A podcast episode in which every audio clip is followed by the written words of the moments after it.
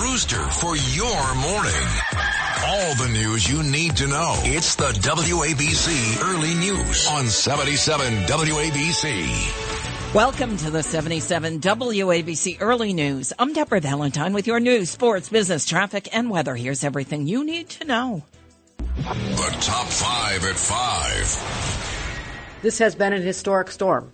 Without a doubt, it is it's one for the record books. An additional two feet of snow in upstate New York, where deadly lake effect snow totals set new records. A gunman kills five and wounds 25 at a gay nightclub in Colorado. Presidential candidate Donald Trump's Twitter account is reinstated after users uh, gave the move the thumbs up. Kyrie Irving's suspension is lifted after the Brooklyn Nets point guard posted a link to anti-Semitic material. Shake up at Disney. Bob Iger returns to the helm as the company's CEO. At least three deaths are reported due to the historic lake effect snow in Buffalo, New York and surrounding areas. 77 inches of snow fell in Orchard Park, New York, home to the Buffalo Bills. Buffalo had five feet of snow by Saturday morning. The town of Natural Bridge, right near the Fort Drum Army base, reported just under six feet of snow. National Weather Service officials forecast an additional two feet by this morning in some parts of the state that were largely spared in earlier rounds. Here's New York's Governor Kathy Hochul. This has been an historic storm. Without a doubt, it is just, it's one for the record books. And as someone who's from Buffalo and has lived in upstate my entire life, uh, we've seen a lot of snow. The inundation forced the NFL to move Sunday's game between the Bills and the Cleveland Browns to Detroit. Three deaths are blamed on this snowfall. Two people who law enforcement said died of exertion during shoveling. A third person, a snowplow operator, also died in the town of Hamlet. The state's record for the most snowfall during a 24 hour period, 50 inches. That fell on Camden, New York on February 1st, 1966. Hochul is asking for a federal disaster declaration for the affected areas, which would potentially unlock some federal aid. Five dead, 25 hurt after a 22 year old gunman opened fire with a semi automatic rifle inside of a gay nightclub in Colorado Springs, Club Q. Anderson Lee Aldrich was subdued by heroic patrons and arrested by police who arrived within minutes, according to authorities on Sunday. A handgun and additional ammo magazines were recovered, according to the official who could not discuss details of the investigation publicly. Denver Nuggets coach Michael Malone. For all of our fans back home, uh, our, our, thoughts, our prayers, uh, our love goes out to all those affected by last night's shooting in Colorado Springs. Uh, another senseless mass shooting. Uh, I believe that's our 34th mass shooting this year in our country, which is eclipses 2019. The El Paso County DA Michael Allen said charges against the suspect will likely include first degree murder. The motive is under investigation. Elon Musk reinstated Donald Trump's Twitter account on Saturday. The move reverses a lifetime ban that has kept the former president off the social media site since a pro-Trump mob attacked the U.S. Capitol January 6, 2021 as Congress was poised to certify Joe Biden's election victory. Musk made the announcement in the evening after holding a poll that asked Twitter users to click yes or no on whether Trump's account should be restored. The yes vote won with 51.2 percent. The people have spoken, Musk tweeted using a Latin phrase meaning the voice of the people, the voice of God. Trump talked about Twitter at a Republican Jewish coalition meeting on Saturday. They have a lot of problems at Twitter. You see what's going on. It may make it, it may not make it, but the problems are incredible. Uh, the engagements are negative, and you have a lot of bots and you have a lot of fake accounts, which I think they should get on. But Truth Social has taken the place for a lot of people, and I don't see them going back onto Twitter. It's not clear whether Trump will actually return to Twitter. He has said in the past that he would not rejoin, even if his account was reinstated. He has, of course, since developed his own Truth social platform. Well, Kyrie Irving returned to the Brooklyn Nets on Sunday and he apologized to anybody who felt threatened or hurt when he posted a link to a documentary with anti-Semitic material. Irving offered his most formal apology to date during a press conference on Saturday. I just want to offer my uh, deep apologies to all those who are impacted uh, over these last few weeks, um, specifically my uh, Jewish relatives, my black relatives, um, you know, all races and cultures. I feel like we all felt the impact, and I don't stand for anything uh, close to hate speech. Irving missed a total of eight games during the suspension, which the Nets said would be for a minimum of five games without pay. Bob Iger is returning to the Walt Disney Company as chief executive officer. That's effective immediately. Current CEO Bob Chapek has stepped down. A statement from Susan Arnold, the chairman of the Walt Disney Company's board of directors, thanked Chapek for his service, including navigating the company through the viral pandemic. Iger spoke highly of Chapek when he named him as his successor. That was back in 2020. Here he is speaking to Bloomberg News. The board has been engaged in a process for quite some time, considering who best to succeed me. In Bob Chapek, we have someone that not only knows the company very well, having run a few of our really important businesses, including parks and resorts, but he's also someone that we know very well, and we couldn't think of a better candidate to take over the company at this time. Iger has agreed to serve as Disney's CEO for two years with a mandate from the board to set the strategic direction for renewed growth and to work closely with the board in developing a successor. All right, President Biden Joe has become the oldest person to serve in the Oval Office. He turned 80 on Sunday. The president's 80th birthday comes as the political focus shifts from the midterms, of course, to the 2024 presidential election, with former President Trump last week announcing a third run for the White House. Biden hasn't formally announced. Representative Adam Schiff on ABC said he thinks Biden should run again. I think he should. I think he's uh, extremely capable. What he's been able to do in the last two years uh, is an unprecedented level of accomplishment. If he wants to continue, I'm, I'm for him. Biden marked his birthday with a brunch hosted by the First Lady, Jill Biden, according to White House Press Secretary Karine Jean-Pierre, the day after the Saturday wedding of his granddaughter, Naomi Biden, on the White House South Lawn. Former President Donald Trump will likely face some tough Republican challengers if the Republican Jewish Coalition's annual leadership meeting at the Venetian this weekend was any indication. Republican figureheads toying with the idea of running against Trump spoke to hundreds of attendees this past weekend about their visions for the country, the importance of the country's alliance with Israel, and how the Republican Party can be more successful in future elections. Former New Jersey Governor Chris Christie, possible contender for the GOP nod for president. The pain of defeat couldn't be accepted and put the country first. And for every moment since then, every moment since then, our party has been diminished. Rather than criticizing his potential opponents, Trump speaking via live stream on Saturday highlighted his accomplishments to help the Jewish community, including opening an American embassy in Jerusalem, withdrawing from the Iranian nuclear deal, and signing the Abraham Accords to create peace. Former House Speaker Paul Ryan praised outgoing Speaker Nancy Pelosi on Sunday, even as he acknowledged his policy differences with her. He appeared on ABC. It's an impressive legacy. I mean, obviously, she and I usually disagree on things, but first woman speaker, um, a, a, career to be proud of. And frankly, I think about her husband Paul a lot these days. I just feel so awful about what happened to them. She has an incredible legacy and career to look, you know, look back on. And Pelosi, of course, served two stints of four years each as Speaker, both before and immediately after Ryan's two terms in the role. Acknowledging his party's unexpectedly underwhelming performance in this month's midterm elections, Ryan blamed former President Trump. If Trump is the Republican nominee for president in 2024, Republicans will likely lose the White House, Ryan thinks. More clues into the murders of those four University of Idaho students. Two of the four slain students called a mystery man about 10 minutes shortly before their murder, according to the sister of one of the victims. Victim Kaylee Goncalves' sister Alivea told Inside Edition that her sister made these calls about 2.30 a.m. on November 13th. That was the first call. Alivea also revealed her sister's roommate, Madison Mogen, called the same mystery man three times – between 2:44 and 2:52 a.m. The New York Post redacted the name of the man because he hasn't actually been named as a suspect. Moscow Police Captain Roger Lanier here. In- investigators are aware that multiple phone calls from Madison and Kaylee's phone were made to a male subject. Any online reports stating that the victims had been tied and gagged are not accurate. Police believe the isolated targeted murders occurred around 3 or 4 a.m. on Sunday and that the coroner revealed the victims were likely sleeping when they were killed a week ago Sunday. No signs of forced entry were found at the home and no arrests had been made. No suspects have been publicly identified nearly a week after those four murders. One person died after a bus carrying Brandeis University students crashed on Saturday night, according to the university. A bus contracted by the university crashed on South Street in Waltham, Massachusetts while traveling to the university.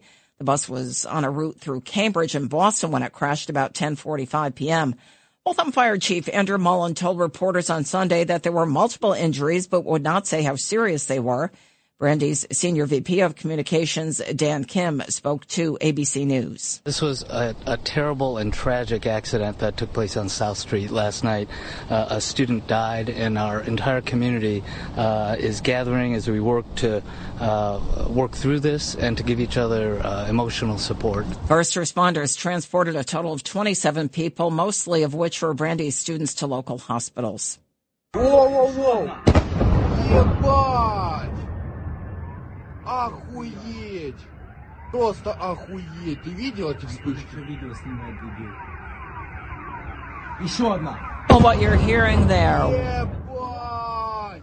400 powerful explosions from Russian shelling shook Ukraine on Sunday, including the Zaporizhia region, the site of Europe's largest nuclear power plant. That happened on Sunday.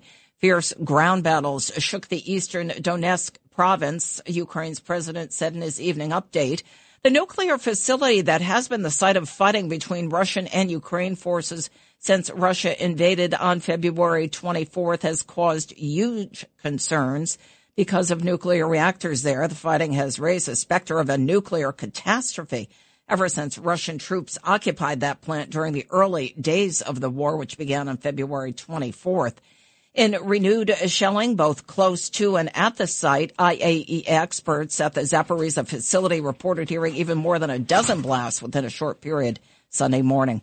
77 WABC News Time, 515. Justin Ellick has a look at sports. Well, thank you, Deb. I am Justin Ellick here with your early news sports update. Rough week 11 here locally as both your Jets and Giants took steps back with losses. For the Jets, a completely absent offense that led to their 10 to 3 loss in New England against the Patriots. Zach Wilson and company managed all of just 103 yards on offense and six first downs, with Wilson registering just nine completions on the day for a measly 77 yards. It was the defense who kept New York in this one, holding the deadlock at three until Marcus Jones walked it off with an 84 yard punt return touchdown. Here was quarterback Zach Wilson following the game on if he thinks his offense let the defense down.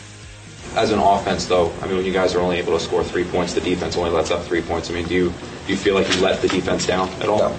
no. Mm precarious answer there, Zachary. As tight, uh, as tight as the AFC East is, Jets had a chance to move into first place with a win, but instead fall all the way into last place with the loss, now sitting at six and four overall. As for the Giants, they couldn't slow down a streaking Detroit Lions team at MetLife as they fall at home 31 to 18 for their third loss on the year. G-men tried to feed their man in Saquon Barkley, but quickly had to resort to the air after falling into a significant hole before halftime. It was the Lions D that really just had an answer for everything the Giants were trying to do on offense as they forced three turnovers on a frigid afternoon to hold momentum throughout. Here was head coach Brian Daboll on the conditions at MetLife and where New York's mindset is at. Yeah, it was. I mean, it was a little windy, but there's you know, look, there's no excuses. We didn't do a good enough job. That starts with me. Um, so we got a short week. We got to get ready to go to Dallas. Dallas week indeed. Now seven and three. The Giants sit in third place in the NFC East behind the Cowboys and the Eagles heading into week twelve. Over the hardwood now. The Nets felt Kyrie Irving's presence in his return to the court, besting the Memphis Grizzlies at home by a score of 127 to 115 in the guard's first game back from his suspension. Uh, Irving only registered 14 points in his 26 minutes on the floor, but injected some life into the likes of Ben Simmons, who clearly had his best game of the season with 22 points on 11 for, uh, for 13 from the field. As for the Knicks, they got beat pretty good out in Phoenix, 116 to 95. Jalen Brunson, he led all scoring with his 27 points, but it wouldn't be nearly enough as the Knicks get set uh, to take on the Thunder in Oklahoma City tonight in an attempt to bounce back that tip off set for 8 p.m. And looking ahead to action on the ice as well, the Devils get set to host the Edmonton Oilers at 7, and the Isles are in Toronto a half an hour later to face off with the Maple Leafs at 7.30. Here with your early news sports update, I'm Justin Ellick on 77 WABC. Here's Lou Dobbs with your financial report. This is the 77 WABC Lou Dobbs Financial Report. Wall Street posted another losing week last week. Despite better than forecast retail earnings, Friday's rally did didn't help the market. All three major indexes finished with weekly losses. Investors looking to rebound now on this short holiday week. The Fed's November minutes due out this week. Wall Street looking for more clues to what the Fed will do. Will it slow its pace of interest rate hikes? A drop in October's CPI and more recent economic data point to a 50 basis point increase next month. The latest consumer confidence update due Wednesday, two days before the biggest shopping day of the year. This week's data could provide a better idea of the impact of inflation on the holiday shopping season. Dell Technologies leads off earnings reports this week. Wall Street forecasting another quarterly decline in Dell's earnings and revenue. PC sales continue to sink after the pandemic spike. Please join me several times each weekday right here on 77 WABC. This is the Lou Dobbs Financial Report. Keep listening for more to 77 WABC for the Lou Dobbs Financial Report. Checking futures, everything's in the red this morning. The Dow down 80 points at 33,695, down 0.24%. The S&P 500 down 19. NASDAQ has dropped 71 and a quarter points. Gold down $12.20 an ounce and crude oil at $79.71 a barrel. That's down 37 cents. The WABC Early News. Deborah Valentine with your 77 WABC Early News. News time is 520.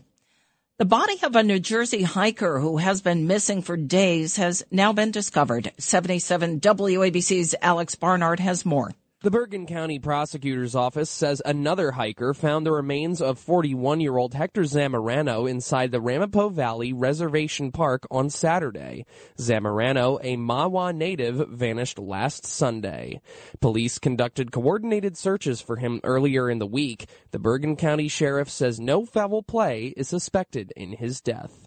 I'm Alex Barnard for the 77 WABC Early News. Oh, it was a busy Saturday night in Hell's Kitchen where cameras captured a man hurling a huge rock right at the front door at Vers. It happened four times and three just in the last week.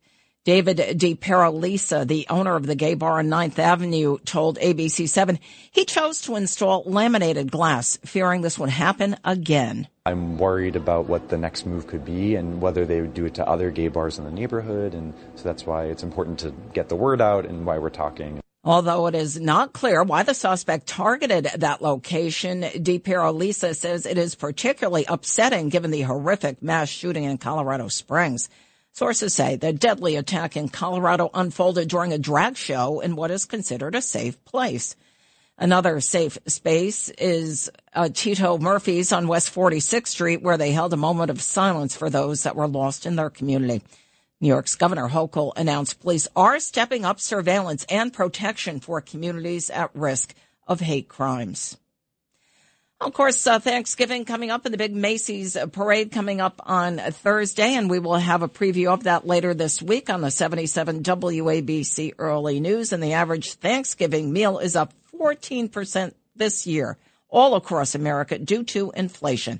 77 WABC's Frank Diaz reports. These folks are cutting back. We're just not buying as much to have so many leftovers. So we're not going to have as much on the table. Kids are kicking in this year. Usually they make mama do it, you know, but the average cost for a classic Thanksgiving feast is a little over $53 for 10 people. This according to a survey by the U.S. Farm Bureau.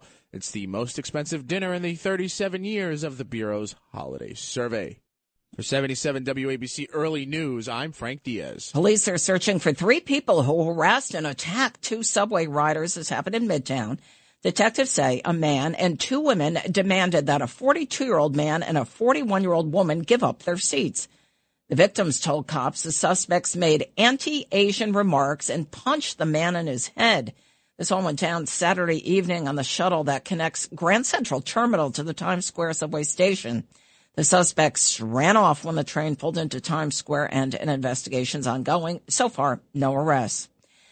Gambling revenue is down in New Jersey. Here's 77 WABC's Bob Brown. It's not that people aren't betting. State officials say it's because Atlantic City casinos, horse tracks, and their online partners are winning less money, just $445 million. That's down 1% last month compared to October of 2021. And when you look just at in-person wagering, that's a 7% drop. I'm Bob Brown for the 77 WABC Early News. Schools across New York State have been given an ultimatum to stop using Native American names as school mascots or they face losing federal funding. Schools out on Long Island, for example, in Brentwood, Manhasset, Sewanhaka, Massapequa, and Syosset have teamed, have teams with Native American names or images as well. The New York State Department of Education says that schools must make these changes by the end of the school year or face penalties that could include things like the loss of school officers and funding. There is already a change.org petition to retire Massapequa High School's mascot. Two years ago, Shelter Island School voted to retire the name Indians. Well, some uh, new digital signs on New Jersey's roads and highways were designed to grab attention, but those messages, uh, such as don't drive high or hold on to your butts, has gotten the attention of the federal government. The Federal Highway Administration is telling the New Jersey Department of Transportation to stop using such messages or its message boards scattered across the state. Its reasoning was posted in a manual to states. The messages rely on hidden meanings or cultural knowledge to understand, thus tend to diminish uh, respect because of its tone and similarity to advertising. Some drivers agreed telling NBC New York that anything taking people's eyes off the roads wasn't a good thing. I don't think it's appropriate. Why? Um, Just too cutesy? Yeah, it's kind of like uh, they're making rhymes and fun at something that maybe somebody may think different. So the feds can control the signs out there on the highways, but not the state DOT's Twitter feed, which is still showing there's room for humor. The state had no comment on the fed's veto other than to say it was trying to be creative in order to catch people's attention as they get out there and drive on the roadways. All right. An actor from a beloved 1990s TV series has passed away. 77 WABC's Alex Barnard has more. Original Power Rangers actor Jason David Frank is dead at the age of 49. TMZ reports he died by suicide while living in Texas. Frank is best known for his role as Tommy Oliver in Mighty Morphin Power Rangers that debuted back in 1993. He was originally cast as the Green Ranger, but later assumed the role of the White Ranger and leader of the crime fighting group. He returned for many adaptations of the series over the years. Frank was also trained in a variety of martial arts and had a brief career as an MMA fighter. He's survived by his four children. I'm Alex Barnard for the 77 WABC Early News. 77 WABC News Time 529. If you missed the top five at five and other news, be sure to check it out on our website, WABCRadio.com. It's the WABC Early News on 77 WABC.